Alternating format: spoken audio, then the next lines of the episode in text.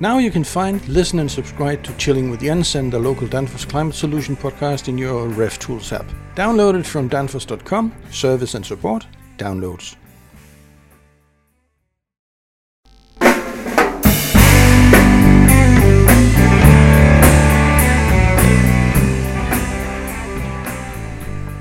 Hi, I'm Jens Andersen from Danfoss Cooling.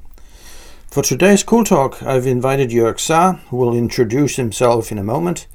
I've invited him for a chat about the ever-changing refrigerant landscape, and especially with the env- environmental focus on lower global warming potential, the G W P, and what it means for us in the white vans with the dirty hands.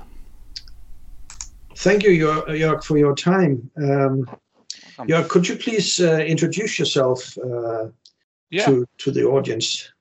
Yes, sure. Uh, first of all, thanks for the possibility to have a chat with you here. Uh, very, very nice to invite me. Well, I am Jörg. My name is Jörg Saar. I'm in the Danfoss Global Applications team in the climate solution part of Danfoss. I'm in Danfoss for quite some time, for a long time already, now in the refrigeration and air conditioning business. And you probably invited me because a bit of my job is to look into what's going on with refrigerants as well. Yes, exactly. And uh, that, that is uh, the, the, the theme of today. Uh, so, I mean, if you, if we look at what happens, the world is, of course, changing, and so are the refrigerants. Uh, actually, right now, it looks as if uh, new refrigerants are popping up almost like Corona nineteen mutants. Uh, and, and we can get a vaccine against uh, Corona now uh, these days. It's, it's, it's coming. But I haven't seen any uh, vaccine against new refrigerants. Have you heard, or how how do you th- see the development in, in, in, uh, in refrigerants? Well, I don't think we will get a vaccine, and I don't know whether we want, we really want to have one. Yes, of course, that means a change when we need to use a new refrigerant we are not used to. But typically, in combination with that, we come to, to other advantages as well. For example, a better energy efficiency and, and stuff like that. So we don't only get disadvantages. We get advantages with new refrigerants as well. And one of them is certainly that these new refrigerants have a lower environmental impact. That is that is one of the main advantages here. Yeah. Um, and I guess it's it's it's also a, a competition between the manufacturers of refrigerants to come up with the with the best, whatever that is, refrigerant. No question about that. Yes, um, there there is certainly a competition of refrigerants, which is somewhat healthy as well to a certain point, because then we get good solutions. What we will not have is one solution that covers everything. We are not going to see that. We not even have that have had that in the past. I mean, let's be honest. There were different refrigerants for different applications, even at the time of R twelve and R twenty-two, and then one thirty-four A, four, four, five, or seven. So we always had different refrigerants for different applications. Now we just get a few more for certain applications. Now we see refrigerants like C O two, R two ninety in addition. And I guess we we will not see an end to that. Uh, there, there is no, no point where we say, okay, and this is the last refrigerant that will ever be developed. I don't think we are going to see that. Certain refrigerants will stay for a long time. Others will be intermediate, whatever intermediate is, five mm. years, ten years, twenty years. Yeah, yeah. And and and if we're looking at the, say, the shorter uh, time horizon right now, uh, how. Do we have a chance somehow to predict, say, at least one or two years ahead? Yes, certainly. I mean, one or two years, we can even predict more than that. because there are regulations, and these regulations, they bring the need of change. One big example is the F gas regulation. The F gas regulation has a few bands where the regulation says you are not allowed to use a certain refrigerant for a certain application. Mm. That's a ban. And then it's pretty clear. Until that point, you can use it, afterwards not. In addition, there is something that says you need to reduce yeah, the C O two amount of the refrigerants that go into the market. That's the reduction, but that's a longer term thing as well. So we pretty much know that we need to look into refrigerants that have a lower global warming impact more and more, because that's simply what comes from that regulation. That's the idea of that regulation. Yeah, so it's, it's the reduction of the G W P or global warming potential that is, say, paramount, the most important thing in this uh, development. Yes, that's that's correct. But of mm. course, that's not the only regulation. So if we take that regulation, then we, we have a pretty clear view what is possible and what is not possible, even longer term. And then there are other rules, technical standards, E N three seventy-eight, for example, or an application standard like the I E C, uh, now the number six zero three three five dash two dash something family, yeah, yeah. which is application specific. And yeah. that or these standards give you a, a solid base as well, so that you can say, okay, if, if I lean towards these standards, I know what I can expect for quite some time. Of mm. course, not for the next fifty years, but for for quite uh, a reasonable time scale, so that that you can say it makes sense to go to a certain refrigerant now, and I can use that for the next couple of years. Mm. Yeah, I see. Sure, and and I guess that's a good thing, that you can at least say be safe, so to speak, in, in, in the development for a couple of years. No uh, question about that. And and even if something like that changes, just, just a final word to that one, even if a regulation changes, and the F gas regulation, we are in twenty twenty-one now, and the F gas regulation needs to be revised. That's written in the F gas regulation that it needs to be revised or evaluated again. And even if it changes, it's not going to change like, and from tomorrow on, you need to do this. It will be, hey, this is the new regulation, and it will be in force from, let's say, three years from now or whatever. So mm. there is a certain time that that we have to adapt. Yeah, yeah, yeah, sure. Yeah, that's that's absolutely needed. Uh, Jörg, if we look at, if we put all these many, many refrigerants in a list mm. with the high, highest global warming potential at the top. That must be R eleven and R twelve, I guess. And we go down all the way to zero uh, G W P at the bottom. Mm. If, if we look at that list uh, in that perspective, does that mean that we get the A two L and A three types at the bottom? Or how does it work? Okay, or can you put it that way? Well, yes, you certainly can list refrigerants according to their G W P, but that's not the only criteria. Um, there are there are more things. Another one is the energy efficiency of a refrigerant. Yes. How good can you make a system with a certain refrigerant? If the energy efficiency is very poor, well, does it make sense? Because you produce a lot of C O two due to the operation of the system. Then the next question is, how can I handle the refrigerant? Uh, it has, is it a very high pressure refrigerant or not? Uh, one good example might be water. Uh, really, you can use yeah. water as a refrigerant. Yes. It's possible. It has a few challenges. Pressure is one, but temperature is is a pretty strong one. Mm. Making uh, or creating a system that operates below the point of freezing with water is quite difficult. And and that's why this is not the only the only category, the G W P only. No, I see. Yeah, I I, I, I understand. Uh, of yeah. course, that means that we have to to somehow evaluate the refrigerants, mm. and then say, okay, those these refrigerants make sense for certain applications, and by that we come to kind of a list of of refrigerants that have a good a good chance to be used wildly or widely, not widely, widely um, in in in quite some applications. But we will have more than just one or two finalists. There there will be more refrigerants we are going to see, and we see already more. Yeah. Yeah.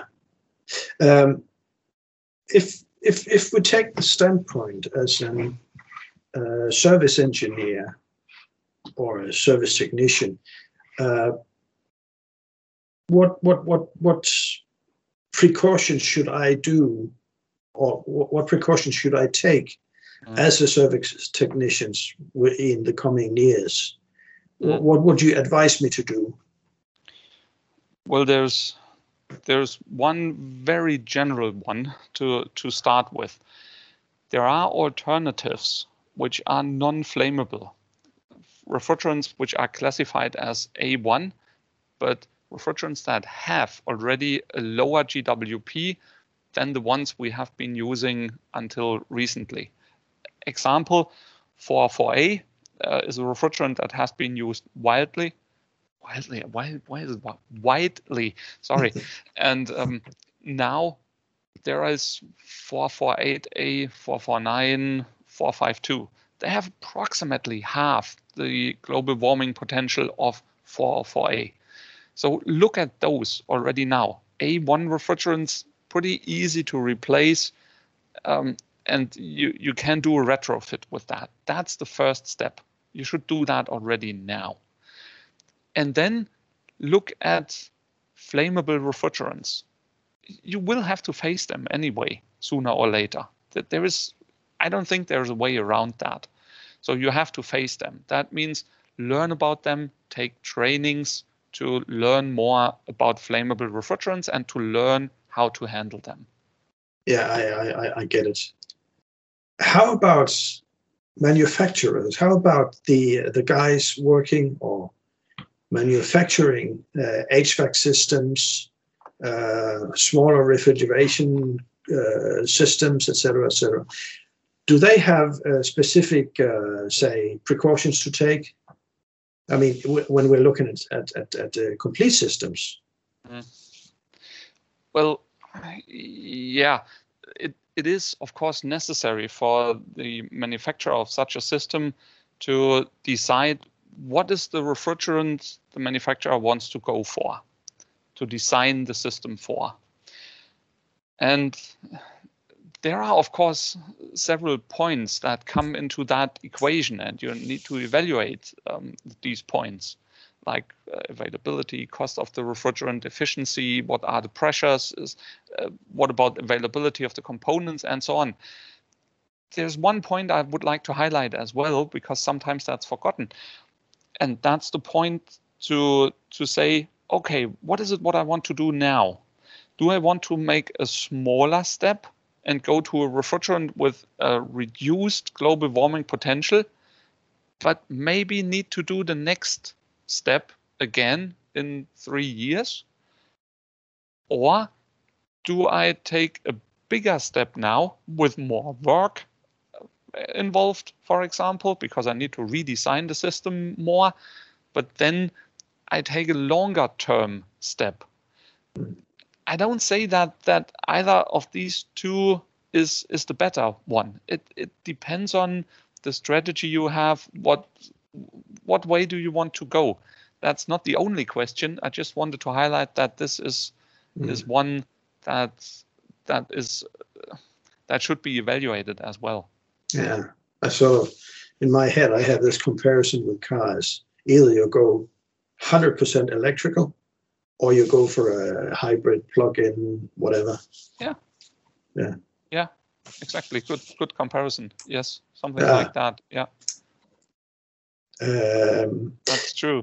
And may, maybe you ask for the complete system. So uh, a Danfoss customer who builds a complete cooling unit, maybe I can I can add the the angle from a component manufacturer as Danfoss, if if that's okay with you. Sure, sure. Um, of course, Danfoss needs to to take the same evaluations.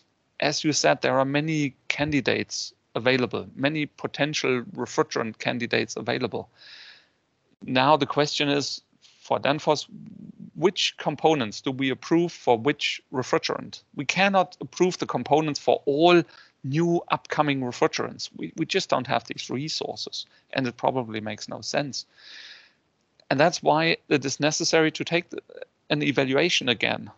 Which candidates are potential successful refrigerant candidates, and evaluate safety, global warming potential, efficiency, availability, whatever. Quite a couple of things that go into that. And then you end up with a list of potential candidates which really can be successful. And by the way, that list includes refrigerants of all classes, A one, A two L, A three. Mm. And then you start to to yeah prioritize them and start to approve components for them. And many components are already approved for most of these candidates. But of course, work is constantly going on to add more more components and to add more new approved refrigerants to these to these lists and to the approved components list. Yeah, sure, sure. Yeah, we we see them, uh, all the permissions for the components to be used, right? Yes. They they're coming out more or less uh, all the time uh, these days now. Yes, uh, true. Um, Jörg, coming back to to uh, to the to the service guys, to the installers. Um, can you? Again, we, we're sort of looking into the crystal ball here, trying to predict what is going to happen. Yeah. What what about what about uh, system buildings? Say, if you have a refrigeration room, for instance, are there any construction or pi pipe works that we should maybe uh, reconsider in, in in future, or how do you see that? Well, if we if we stick to to a certain area, then I don't see that. And if I say, if I stick to a certain area, I mean, if we do not go to a refrigerant like C O two, from four four eight to C O two, there, there's a bit of a change, maybe because of the really different pressure level and so on. But if we stay in with replacements for R four four A, whether they are A one, A two L, or even A three, the general the general design is still the same. So mm. I, I really don't see a general change. In detail, yes, there are certain details you need to have in mind. And flammability, it, it sounds strange. I don't want to say flammability, I forget it, it's just a detail. No, no, no. But it has influences on the details, whether you have flammable refrigerant or not, where you place certain components. But the, the general pipe work you you use, the general materials and so on, there is no real change. Of course, your your tools, they need to be approved for a flammable refrigerant, your vacuum pump, if mm. you use a vacuum pump. Yeah. Yes. Yeah. Yeah.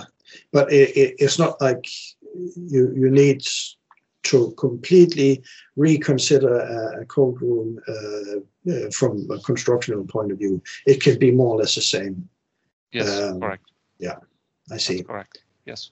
And and what about service callouts? Let's let's say uh, uh, in two years' time, when we've got a, a few more A two L and A three systems, uh, how how would I react as a as a service engineer in those situations where we, I'm called out for a say uh, uh, A three system, for instance? Are there any, well, there might be some pretty different ways of working with that, or how do you see that? Well,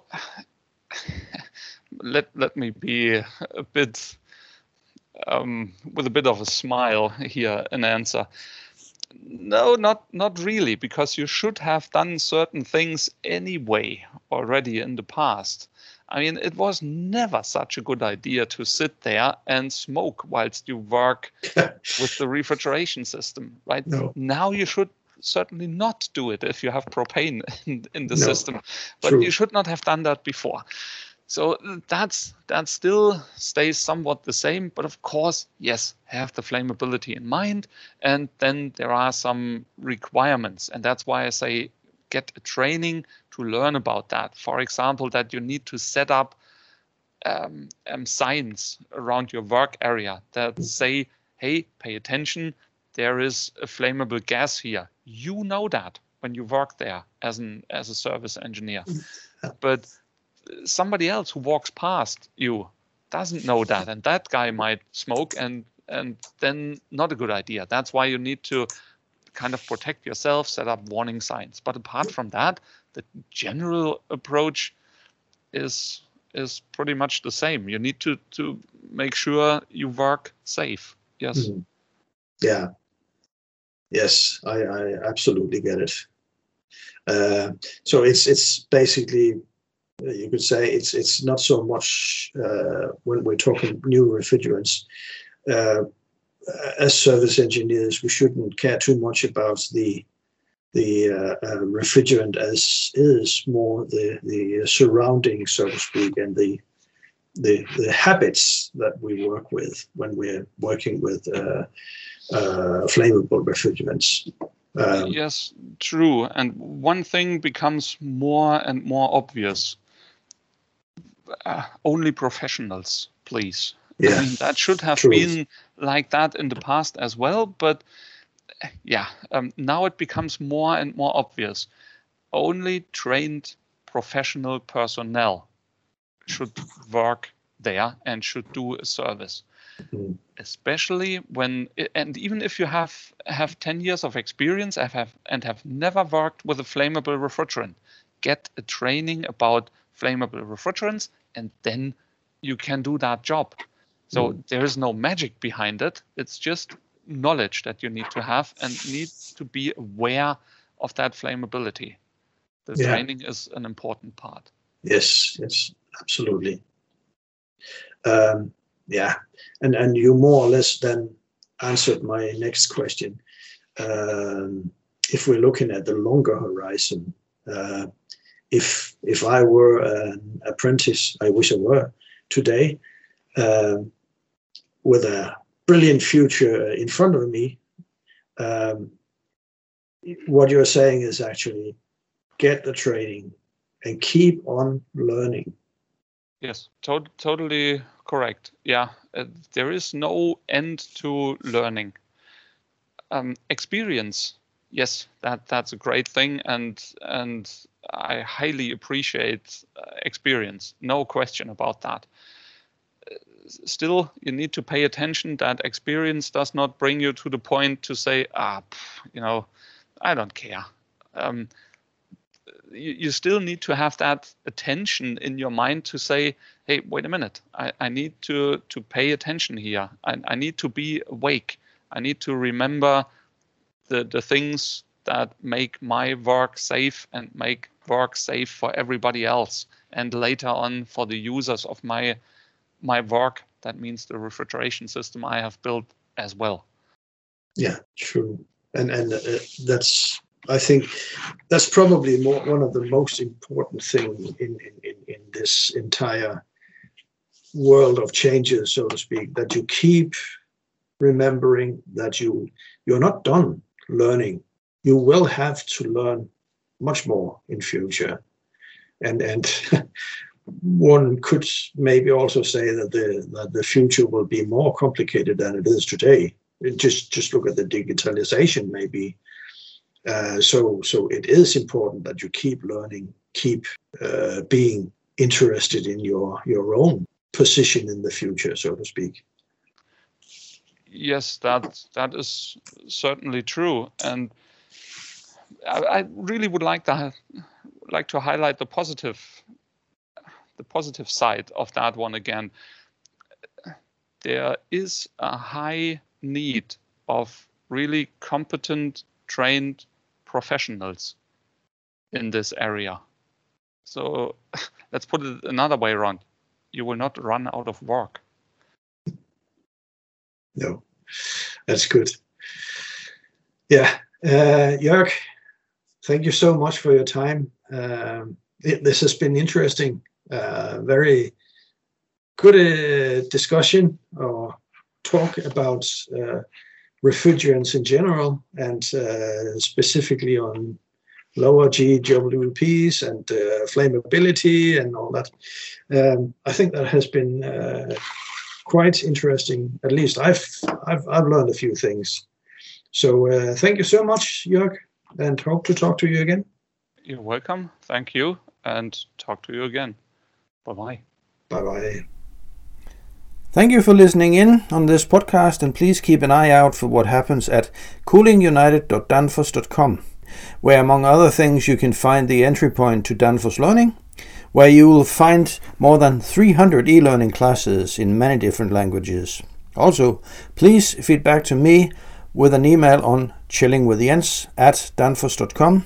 I would deeply appreciate your thoughts and ideas for new podcast, criticism, positive as well as negative. Thank you so much, and remember to stay cool.